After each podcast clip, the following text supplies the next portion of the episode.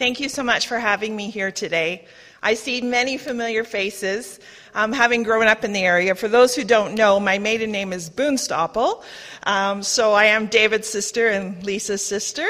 I grew up just uh, down the road on the baseline, and uh, I'm delighted to be here. My family and I have been in Kitchener for about oh, almost 10 years now. Um, before that, we were in Chatham, and before that, we were here. So um, I'm here to talk about Ray of Hope, where I've been the CEO since August of 2018. Ray of Hope's mission is to demonstrate the love of Christ by investing in people, inspiring hope, and transforming life. At Ray of Hope, we envision a community where all people are empowered to experience hope, connection, and positive change. We will accomplish this by providing a safe and supportive environment where strength based and trauma informed services are provided for all. This is achieved by partnering with the people we support, our community, churches such as yourselves, and government agencies. Ray of Hope offers a variety of programs and supports in our community. We have youth justice programs, including secure custody, reintegration support, and alternative education for those who are not successful in the regular school system. Here we provide support and safety for youth who have been sentenced by an Ontario judge. We also have a youth addiction program where we have community based treatment, day treatment, and a residential treatment program for youth who are struggling with issues of addictions. Our youth employment program teaches practical skills and positive work habits to young people who have had difficulty maintaining full time employment. The goal is to improve the skills and confidence of youth who are experiencing significant barriers to employment using a holistic approach, including career and technical skills development and workplace coaching. Ray of Hope also employs two full time chaplains who lead, facilitate, and oversee chaplaincy services, providing Bible studies, pastoral counsel, discipleship, and prayer with those, with those and for those we work with and serve. I think Ray of Hope, though, is most known for the Community Center program. And I know that some of you here have been part of our meal teams in the center. The Community Center provides support to those who are experiencing homelessness, who are precariously housed, who are living in poverty. And we're open from 9 a.m. to 9 p.m. through the week. At the Community Center, we also offer a marketplace food hamper program, chapel program, personal care supports, where guests have access to showers, laundry, foot care, community nursing. And the biggest program we have is our meal program. We now offer breakfast and lunch, but at supper time, we provide meals prepared by volunteer meal times 365 days a year for up to 300 guests every single day. Just to give you a picture of how many people access our community center in a year, we served over 70,500 meals last year. Over 800 people accessed the marketplace each month. One third of these were children. And our drop in program, that is open from 9 a.m. to 9 p.m., averages 80 people per day, not including those who come for meals. And guests did over 1,700 loads of laundry and had over 5,000 showers last year. We do offer a variety of programs to support those who are experiencing homelessness or who are precariously housed. And we know that financial poverty is not the only poverty that our guests face. Nationally and internationally, there is a growing recognition that poverty involves more than just income deprivation. Excuse me. It can also extend to or result from exclusion from essential goods and services, meaningful employment, and decent earnings, adequate and affordable housing, safe neighborhoods, health and well being, social networks, and basic human rights.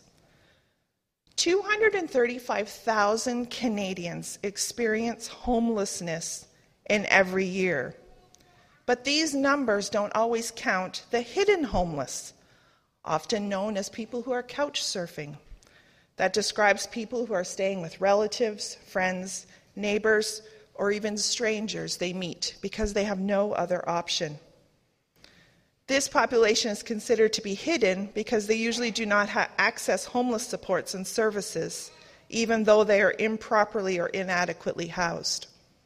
In Huron County, the number of hidden homeless is a lot larger than the number of visible homeless people. The thing is, when people talk about the homeless, it's often in terms of numbers and statistics like the ones I mentioned before.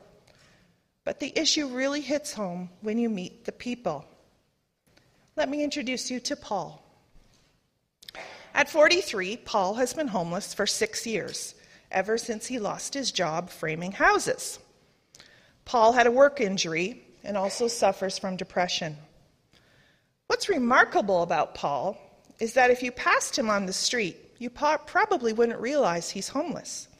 He doesn't fit the stereotypical image of a homeless person many people imagine when they read statistics and see advertisements or TV shows about the problem in Canada.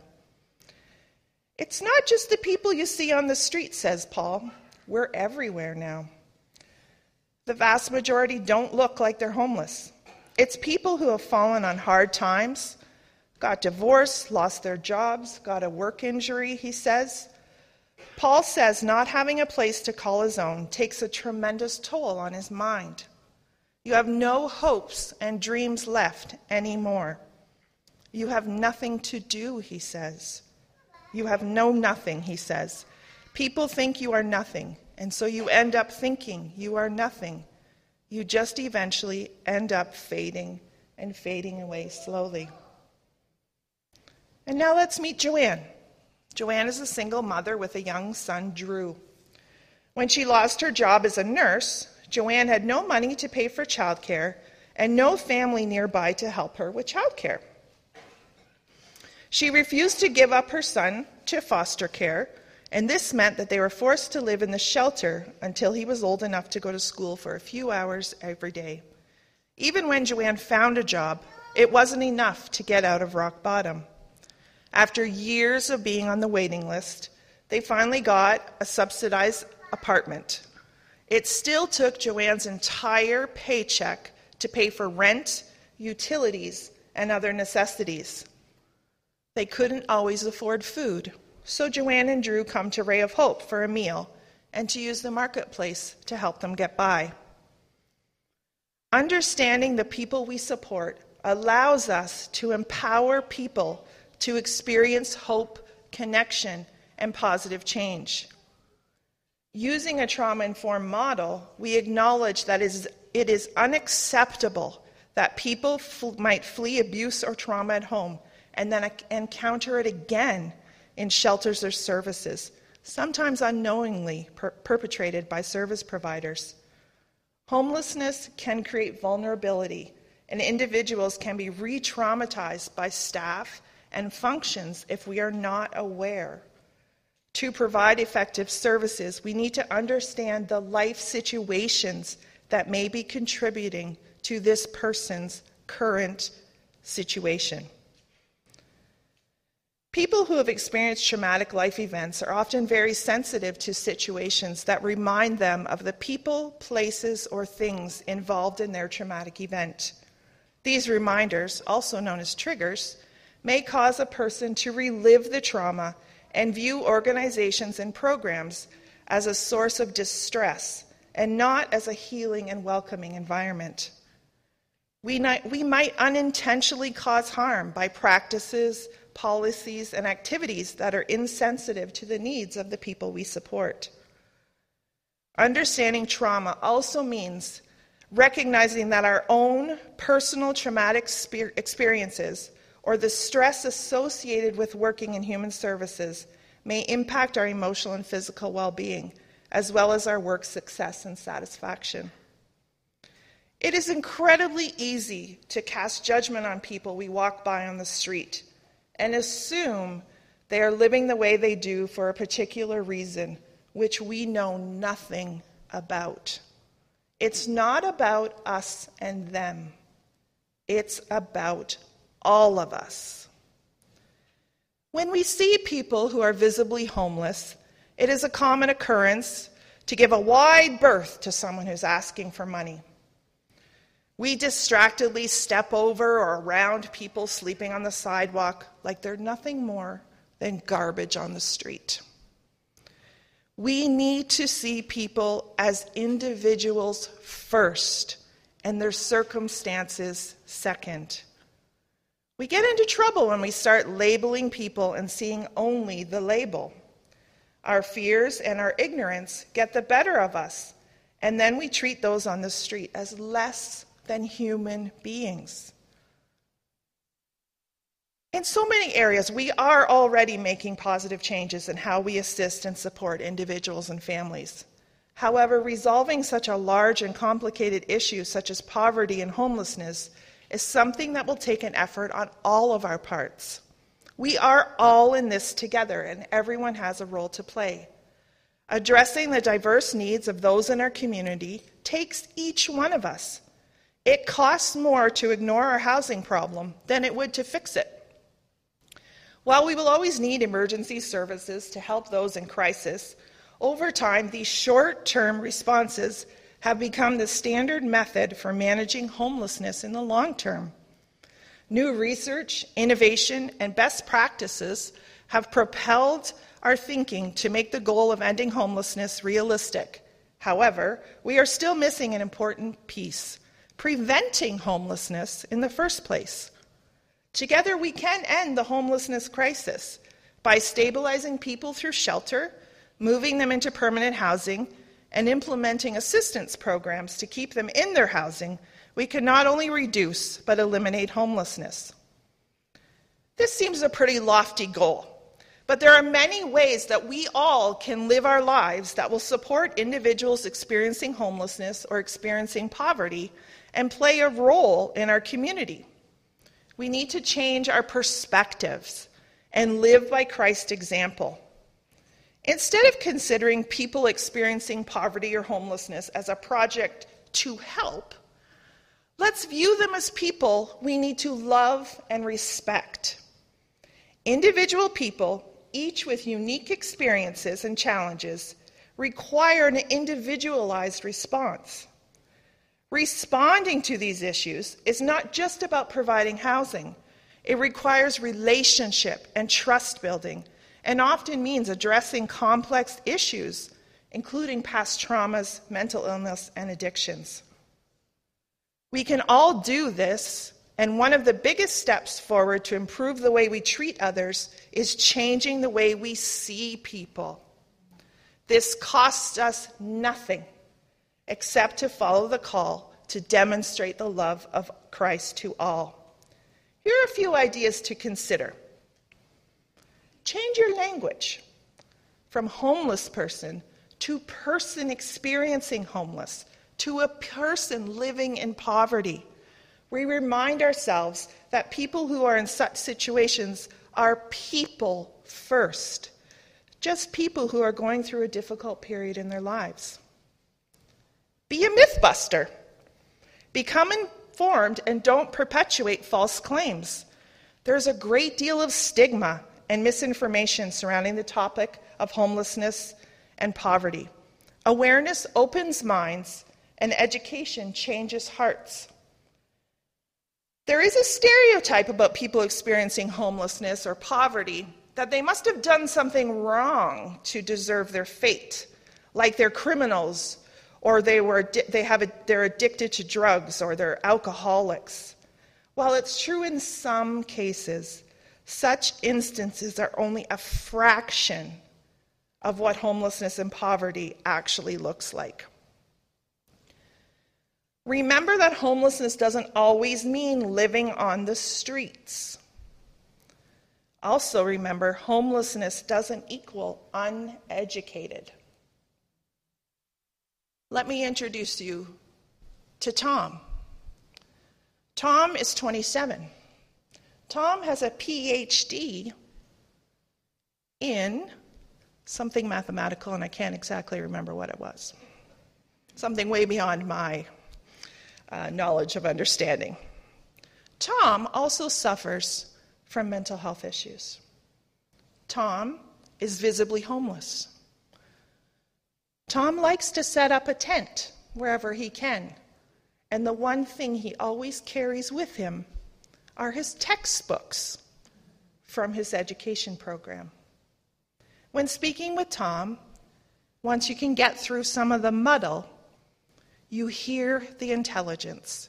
He talks openly about his education, but his mental health issues have overpowered the other parts of his life.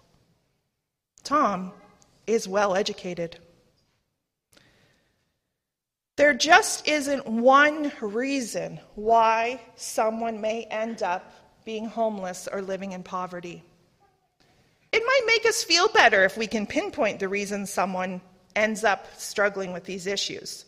Like I said, maybe they take drugs or mental health or criminal activities, because then you think that by avoiding those things, you're safe. There are many complexities to people who experience homelessness, and there is no one size fits all solution. There are many factors which can put an individual at risk for being homeless, and again, every situation is unique. We need to commit to improving the quality of life for all people, including those facing multiple barriers, so they may live independently and with dignity. The truth is that sometimes people make bad decisions, and whether or not bad decisions end up in homelessness has a lot to do with privilege and luck and our support network. Everyone is vulnerable. There, but for the grace of God, go I or you. Let's meet Julie. Julie has a full time job. Julie is not, does not have a home. Julie lives in her car. Julie got a parking ticket and then another parking ticket, and then another parking ticket. Julie can't afford to pay for her parking tickets, so her car has been towed and impounded. Julie can't afford to pay the impound fees. Julie is now homeless and has lost her job because she can't drive to work. Not all homeless people are jobless people. Thanks to the high cost of living and low, low wages, it is possible for someone to have a job and yet not be able to afford houses, especially in the last few years. I know rental income property, even in Huron County, has skyrocketed. In Kitchener, a bachelor apartment is going for 1,200 to $1,500. What if you have a child or three children? What if there's multiple families? That's the case. We know people who come for meals and they live in a two bedroom apartment and there's four families living in one situation. It's a difficult, difficult world out there. One interesting thing about people experiencing homelessness or poverty is that they have their own code. If we learn one thing really fast working where we do, that if no one is going to look out for you, they learn to band together with other people and they protect one another. They look out for one another. They help one another. When the pandemic hit, I guess it's two years almost now, um, we had people who knew others who were visibly homeless or couch surfing that couldn't come for their meals. So they would take meals for them and bring them. Other people living in the same situation, helping their fellow man. When you're homeless, one tiny mistake can quickly become a massive problem, just like the story of Julie with her car. One tiny mistake can spiral into a life ending problem. We need to understand that homelessness and poverty can kill. I can't tell you how many people I see that die from lack of simple medical care or mental health care or addiction treatment. The number of overdoses is on the rise, and it is huge. And the simple medical care, we think, well, why wouldn't they just go to a merge or go to a clinic? But there is a stigma attached. A cut, a broken bone, or even an illness left untreated can become deadly very quickly. Dental problems are one of the worst problems facing people who experience homelessness. When you think of everything you need to be healthy, a dentist isn't usually the first thing that you may think of. But your teeth are an essential part of survival. Unfortunately, when you're experiencing homelessness or poverty, simply taking good care of your teeth is very tough, much less getting dental care like root canals or crowns or even fillings filled if you don't have any type of benefits. Lack of access to toothbrushes, floss, clean water. Many people are dealing constantly with rotting and painful teeth. And when your teeth hurt, everything is harder. The other really big problem for people experiencing homelessness is their feet. And the number one requested item that we get at Ray of Hope is clean socks. Because if your feet are warm and dry, the rest of you often stays warm and dry. So when I mentioned laundry before, we often have people washing and drying their socks and their shoes first, and they'll worry about the other things later. It's the little things that make such a difference.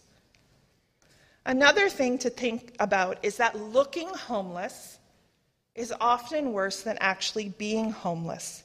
These are all things that I got from talking with the people that we support at Ray of Hope. Someone said, if you look and smell like you're homeless, everyone automatically assumes the worst about you and it becomes that much harder to find a job or an apartment or get medical care. Also, security guards or police officers might see you as a problem or potential criminal because of the way you look. That's a generalization. I'm not saying all people are like that. Being clean can make the difference to being allowed to sit for a few hours nursing a coffee in a warm fast food restaurant and getting kicked out as soon as you walk in. And the part of hope that I like is that most people understand that if they're experiencing homelessness, it doesn't have to be a life sentence. Escaping this, once you're trapped, is incredibly difficult. And resources to help are underfunded and underserved. But whatever you do, don't let this stop you from supporting people. Most people experiencing homelessness want to get off the street. And the sobering fact is that none of us are immune to this ri- risk. There are a couple of people who choose to live on the street, but we know that that is because of reasons that they often can't articulate, but usually have to do with being traumatized in the system or some mental health issues. This pandemic also has certainly impacted a lot of people in different ways, including the need to access food or financial supports that they may not have needed before. Whereas we've saw, seen in this third wave, especially, people could get through the first wave or the second wave, people could help them and support them. But the third wave, we've seen a dramatic increase in the people needing food supports um, and other supports due to the pandemic. So, another way you can help is to become an advocate, to help lessen the stigma around homelessness. I've given you a few ideas of things to think about, a few myths to bust when, when you're having those conversations, but be an advocate. Follow your local politics. Huron County has a really great document that came out in 2020 called accessing supports for people experiencing homelessness. You can find it on the County of Huron website. It's got some amazing information about what's happening in Huron County. Involve the media. Call or write to inform them of your concern. Write editorials when important issues related to homelessness arise in your community. And be kind. Kindness costs us nothing. Always be kind. When you see a person who you think is experiencing homelessness who is out on the street, Smile and say hello. It's a simple gesture that reminds someone that they are human, they're not invisible. Most people will be glad simply to be acknowledged. By learning to understand the needs and requirements of those experiencing poverty and homelessness, we can empower them to overcome the adversities of life. By understanding their wants, desires, and thoughts without diminishing their dignity and helping them achieve those wants in a respectable manner, we are being respectful and understanding. This would make such a huge difference in their lives. Give them the same respect and courtesy you would accord your friends and family members. Respond with a kind word and a smile. And of course, one of the most important things we can do is pray. We know the power of prayer. Pray for those experiencing issues of poverty, homelessness, addictions, and violence. Pray for those people who provide supports and services. Pray for our local, provincial, and federal politicians. Pray for yourself that you will live and give and think differently.